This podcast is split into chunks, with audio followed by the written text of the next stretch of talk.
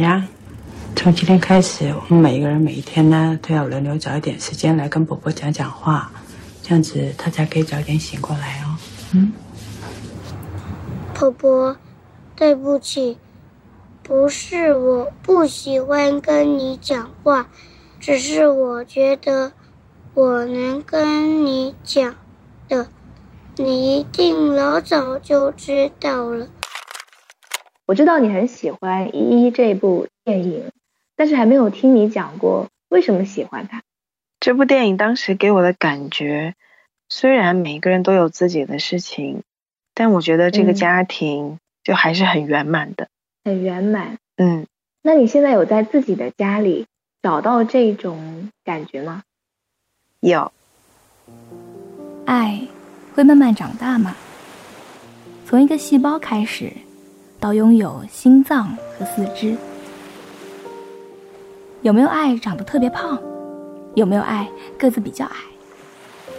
如果碰见少了一条腿的爱，他很倔强又很恐慌。等红灯变成绿色，要怎样才能让他鼓起勇气走向马路对面呢？看理想电台，我是天真。今天我想带你认识我的三位朋友，还有他们口中的妈妈。其实我从八岁的时候就和我妈妈一起生活，她那个时候一直在出差，所以我能够记住她是在我初中以后开始的。我对她的印象最多的就是她打我的场景，然后到了高中，我对她的印象就会更加的清晰，例如强权。不信任、严厉，甚至到后来，我就逐渐变得比较自卑、懦弱。就是说，他对待你的方式，导致了你性格上的一些变化。对。那他还用过什么工具来打你呢？就比如说打背出血的那一次，是用了什么工具？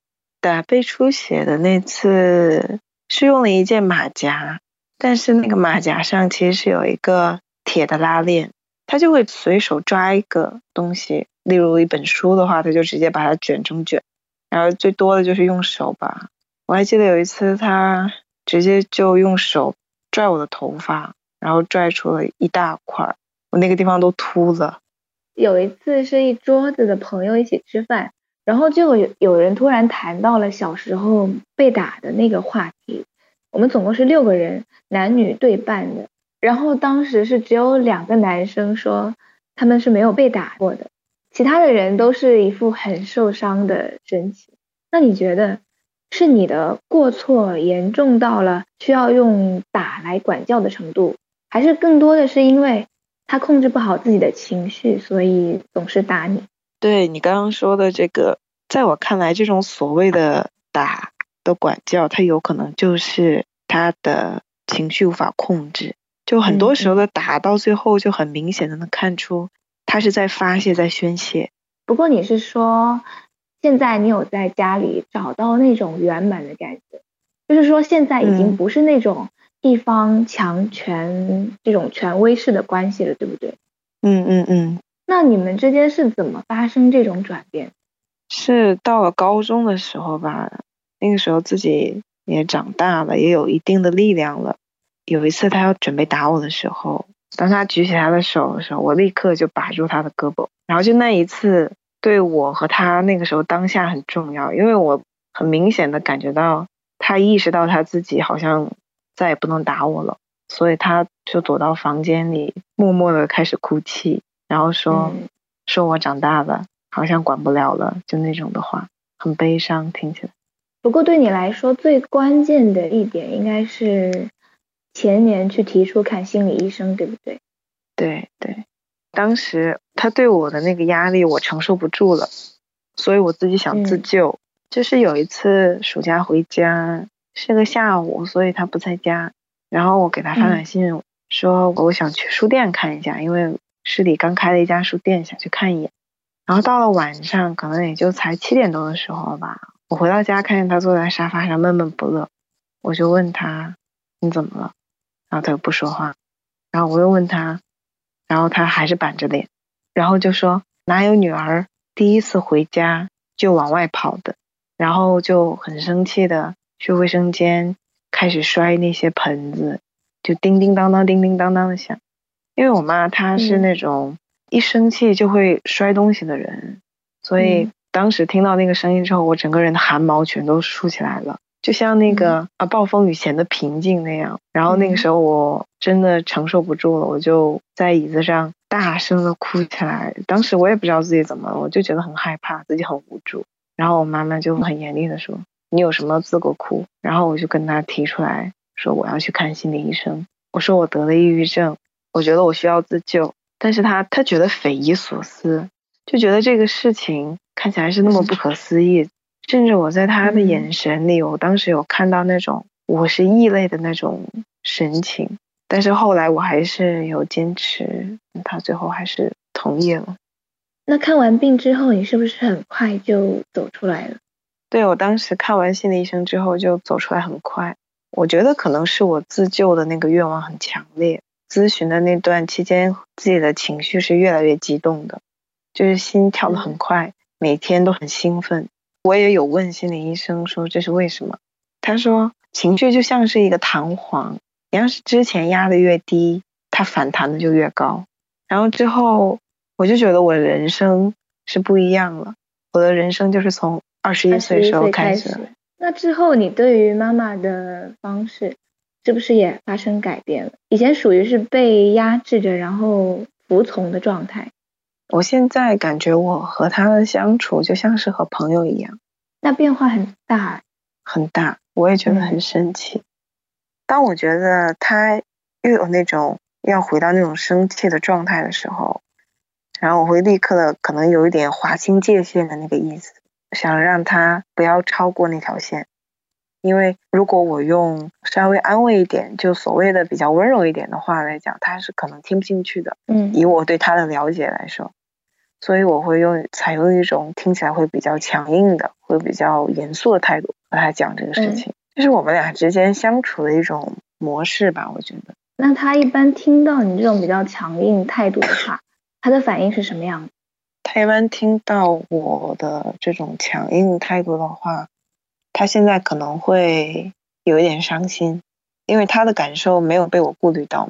但这可能是你们现在。相对来说比较好的一种相处方式，虽然看起来好像是你让他从一个很强势的女人，然后变为一个很被动的人，但是这也许对他来说不是一种卑微吧，反而是这样，你们才有机会冷静的、平等的，然后再彼此靠近一点的交流。对比起过去，现在我可能会了解他更多，嗯，他也愿意把过去的一些事情讲给我听。甚至是我还没有出生的时候的一些事情。你有想过你妈妈为什么会是这样子的一个人吗？我可以感觉得到你妈妈是非常爱你、非常需要你，但是为什么她爱你却那么的残暴，就好像讨厌你？之前我有读过一本叫《爱的艺术》那本书，他有提到过说，要发展独立的人格才有可能具备爱的能力。他可能自己在童年的时期就没有得到足够的爱，或者是成熟的那种爱。那在他的这段婚姻里，他又受到很大的伤害，然后他又没有安全感，所以他在生下我之后，就想把我一直作为依靠，作为一个完整的依靠，想要时时刻刻都能够感受到你的存在。对，嗯，其实我很能理解他，但是。我觉得我不能实现他这样的一个愿望，对愿望。这种时候，爱就已经走向一种极端了。那你现在是感觉很幸福的吗？对，我觉得我比以前过得更开朗了很多，而且会更能感受到我活在这个世界上的意义。我在感受我自己的情绪，在感受这个世界给我带来的一些美好的事情。好多在你叙述的时候，我只能简简单单的嗯一下，是因为其实你的经历是有点沉重的，我很难马上找到可以安慰你的话。但是我觉得现在你好像已经不需要这些安慰了，因为你自己已经拥有克服他们的力量，而且这些事情现在对于你来说已经不成为伤害你的理由了，对吗？对。虽然我现在可能还会比大部分的人心思更敏感一点，甚至有时候还会处于那种比较紊乱的状态，但是我觉得我比以前是更有能力去处理这些事情。我会明显的感觉到，在我面前又多了一条路，是可以走向光明的。恭喜你！耶耶耶！是不是快要满两周岁了？Yes，我要去给自己买一个小蛋糕。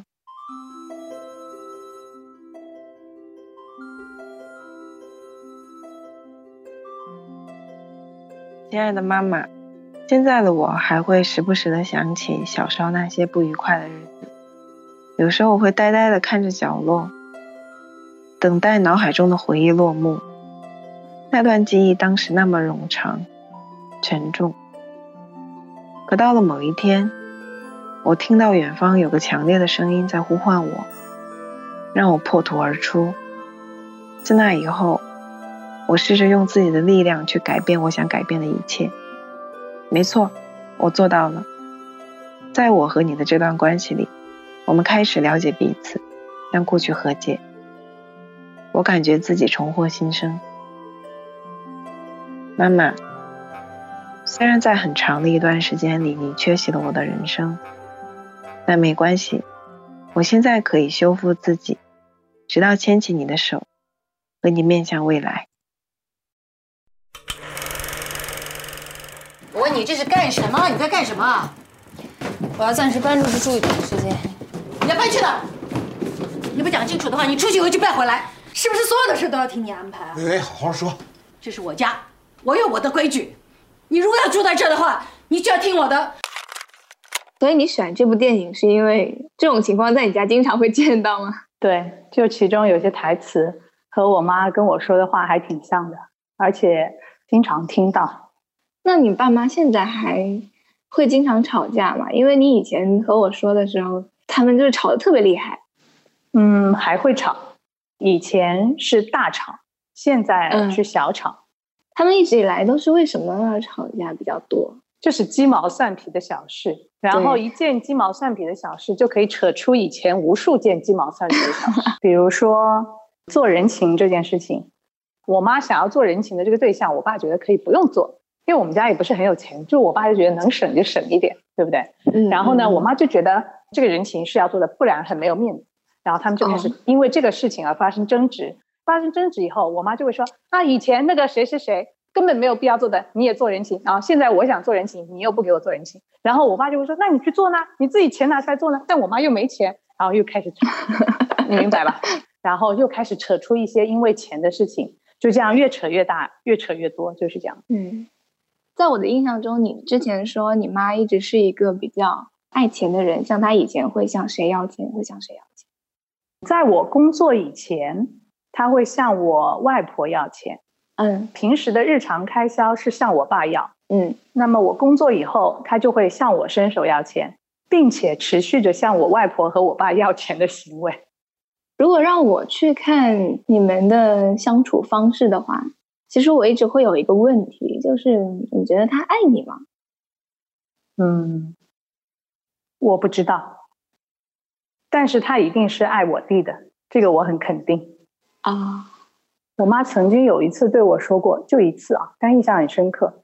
就她就说，生下我，因为我是女生，所以她在我爸爸这边就不受我奶奶的待见。嗯，但是我奶奶的说法是，我妈妈在生下我的时候还很年轻，感觉就不是一个很上心的妈妈。她曾经就是在我几个月大的时候，她把我放在床上睡觉，自己去打麻将。然后我差点因为她的不在身边嘛，就被被子闷死。然后是我奶奶救的我，这样子。至少在那个时候，我妈妈应该不是爱我的。那你现在对她是什么样的感情？你爱她吗？就是在我还很小的时候，我感觉我还是挺喜欢他的。后来长大，我就会发现，其实我没那么喜欢他。他身上有很多缺点。或者他做事的方法是我不能接受的，嗯，当然我很感激他照顾了我这么久，就现在我已经工作了，他还是呃，我周末回家的时候还是为我做一些生活上的事情。嗯，但是我觉得这个和嗯，可能是不不知道满足啊，就是觉得他做的这些事情好像并不足以支撑起我去爱他这样子。没想到把你说的这么伤心。以前我有做过一个采访，在大学的时候，其中一个问题就是说，让他们来说一件觉得对不起孩子的事情。就这个采访是针对爸爸妈妈的，但是你知道最后的结果是什么吗？就是十条采访里面八个都是没有的。就我觉得很正常，他们肯定觉得对孩子很好嘛。父母常常会因为他为我们付出了很多而自傲，觉得。我的出发点都是为你好，所以我没有什么对不起你的。就像我现在，我是一名老师嘛，我对学生做的一些事情，我是为他们好的。但是有时候下班回去仔细想想，其实某一件事情的处理方式，可能就已经伤害了那个学生。就是出发点不能掩盖我们伤害别人的事实吧，对不对？嗯嗯，父母也是一样的。如果如果这个问题现在去采访你的妈妈，你觉得她的回答会是哪一种？嗯，她会说，她长这么大，我为她洗衣做饭这么多年，我没有什么对不起她的事情，她肯定是这样回答。哎呀，你的乐观精神去哪里了？怎么又开始哭了？其实今天应该是一个比较特殊的情况，提起这些事情的时候，你会觉得很伤心。但是以前很多时候我们在聊，你反倒是一种很轻松、很调侃式的状态。但那个时候，我还是会在想，你是真的不那么在乎，还是有所掩饰？不过现在也不用你回答，我觉得还是会很伤心吧。对，但是你知道我很欣赏你的一点是什么吗？我一直觉得你有那种把坏事变成好事的能力。像我的话，我总是会记住很多不好的事情，比如说我和我妈相处的时候，我会记住我们恶语相向的时候。三年级的下午，她说过：“你去死好了。”然后初中的时候，她说过：“我是一个阴阳怪气、一文不值的人。”但是这可能只是偶尔出现的那种难以控制的时刻。嗯，当他牵着我的手去买衣服的时候，当他做了一桌子好菜的时候，当他给我铺了厚厚的被褥，然后让我可以睡在软软的床上的时候。怎么说呢？就是人人都在追求幸福，可是幸福可能就在我的眼前，但是我却看不见它。你就不是这样子的，你平常总是会记录很多很开心、很有趣的事情，我也很容易被你的话逗笑。所以在刚开始我们聊的时候，我依然是维持以前的那种状态，以一种很轻松的眼光去在看待这些事情。你刚刚说我就是好像就只记那种比较开心的事情吗？嗯。其实，在我小时候，我妈对我做过的那些我觉得不好的事情，其实也被你记下来了。每一件我都记得，而且在现在争吵的时候，我不会想提，但是我会在脑海里面全部都过一遍，然后告诉自己：你看，他就是这样子的人。但是这只是因为以前的伤痛还没有被抹去，有时候会觉得自己就是很小心眼嘛。不是你小心眼，是因为这些事情本来就是非常难以自我愈合的。我是直到工作以后，我才放下了对我妈的偏见吧。因为在我工作以后，她真的就是表现的非常的爱我，她非常非常的关心我的身体的状况，关心我今天有没有过得开心。我妈好像从来没有问过。你今天在学校开不开心？你今天上班开不开心？一次都没有。你妈知道你读几班吗？啊，这是什么问题？可能大学的时候不知道我读的几班。就是我妈在我读一到五年级的时候是不知道我读的几班的啊，因为她从来不去接我。嗯，后来我上六年级的时候。我弟上一年级，他开始开着小电驴送我们两个去上学，然后他就那个时候知道了，哦，原来我在六年二班。你对于你们的关系还有改善的可能吗？会变得越来越好吗？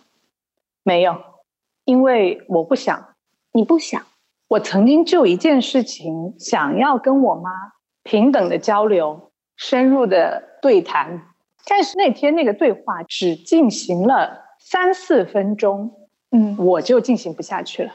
我觉得我们两个在鸡同鸭讲，并且他就是以一种我比你多活了这么多年，我是你妈，你听我话，你不要讲这些，我不听。就是那一次以后，我就再也没有跟他交流的欲望。我是想要有那种精神上的交流的，嗯嗯，或者是借着这个精神的交流改善我们关系的，曾经有过，嗯。然后就那次以后，我就觉得其实很难。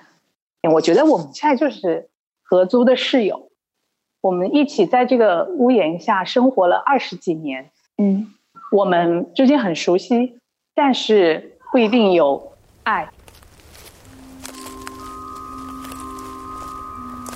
我和你的关系像一碗红豆沙饼，甜甜的红豆下面是满满的碎冰，有融洽的时候，但本质上是凉的。我是这样想的：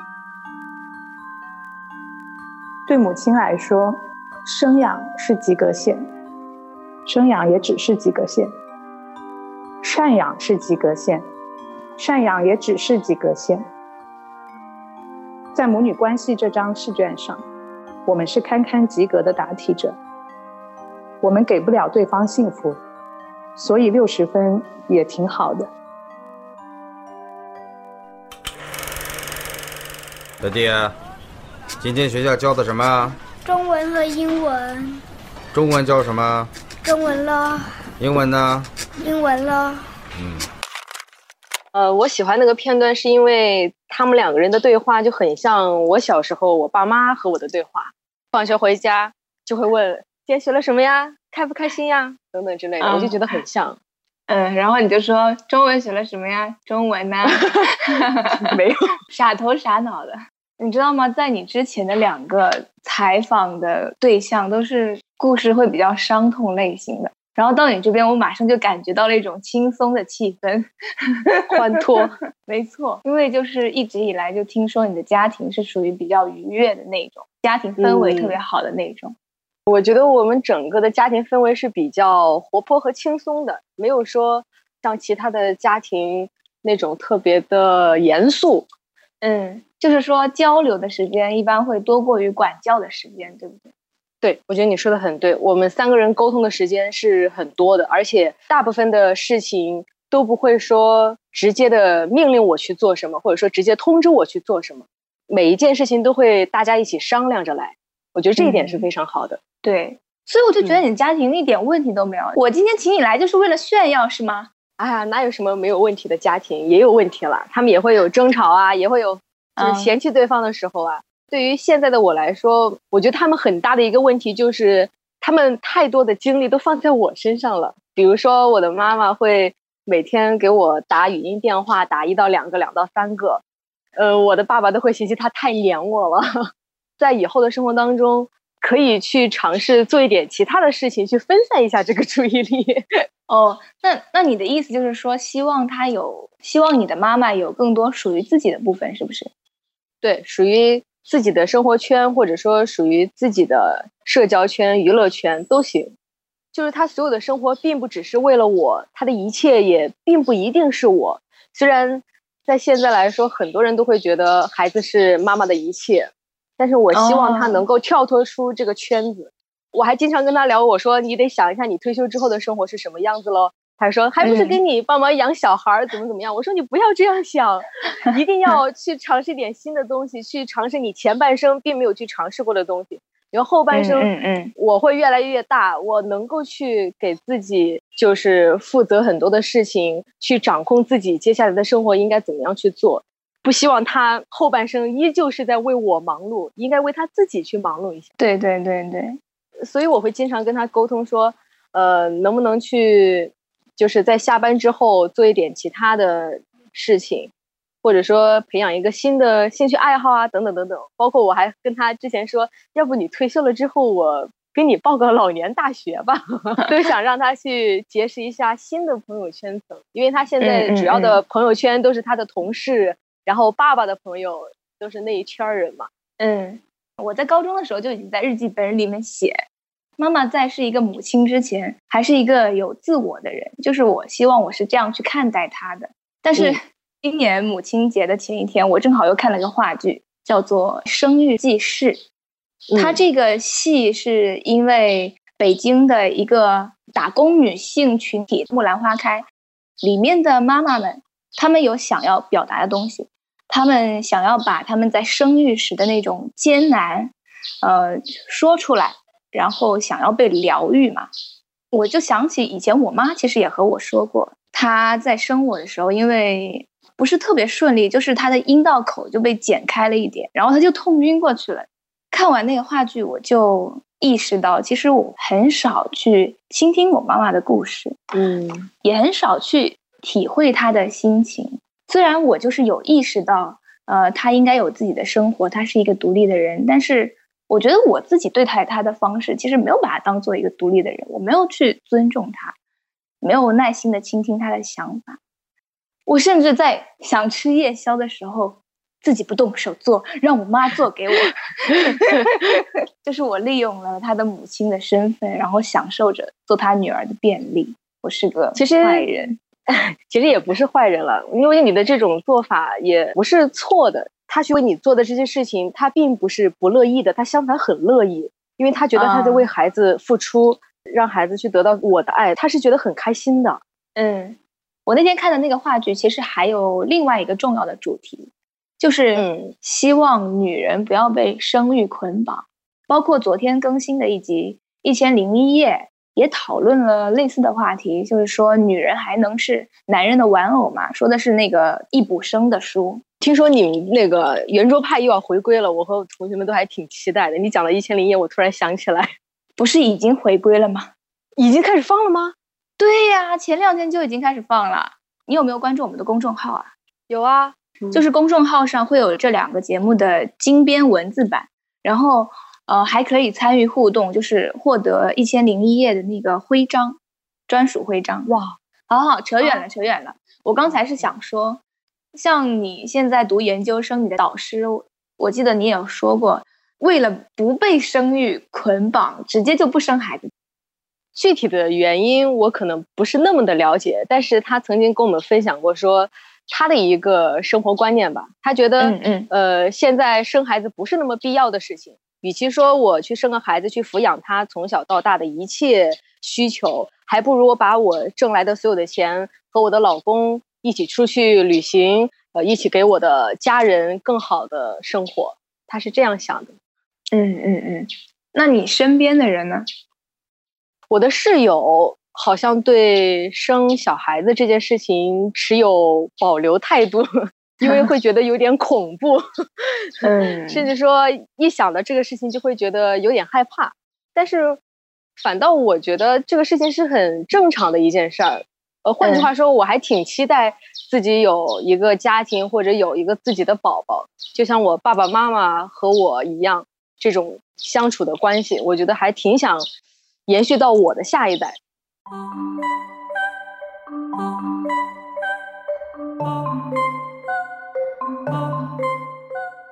亲爱的爸爸妈妈，你们很少对彼此说“我爱你”，但从不吝啬对彼此的想念。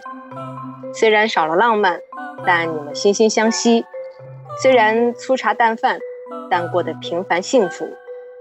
你们的爱情让我知道了什么是纯粹，什么是包容。什么是柔软？什么是真情？什么是最好的爱情？我要像你们一样幸福。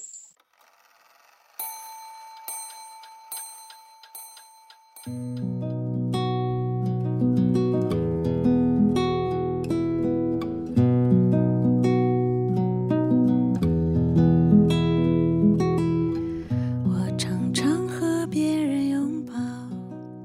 如果你听到了这里。你的心情肯定和我一样是五味杂陈的。这次邀请的三位采访对象，他们的家庭差异非常大。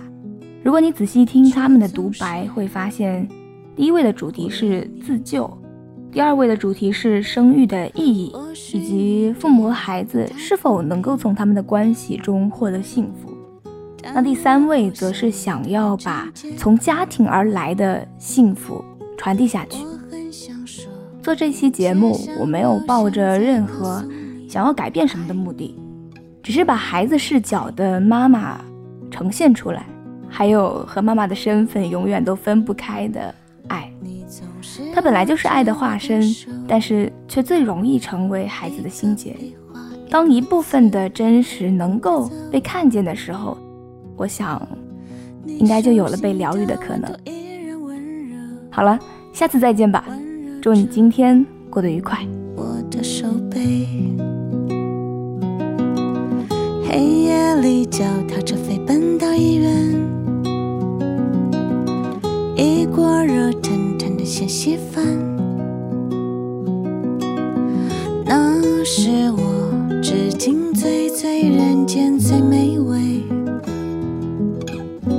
的美味。原来我们都是爱着的，我在你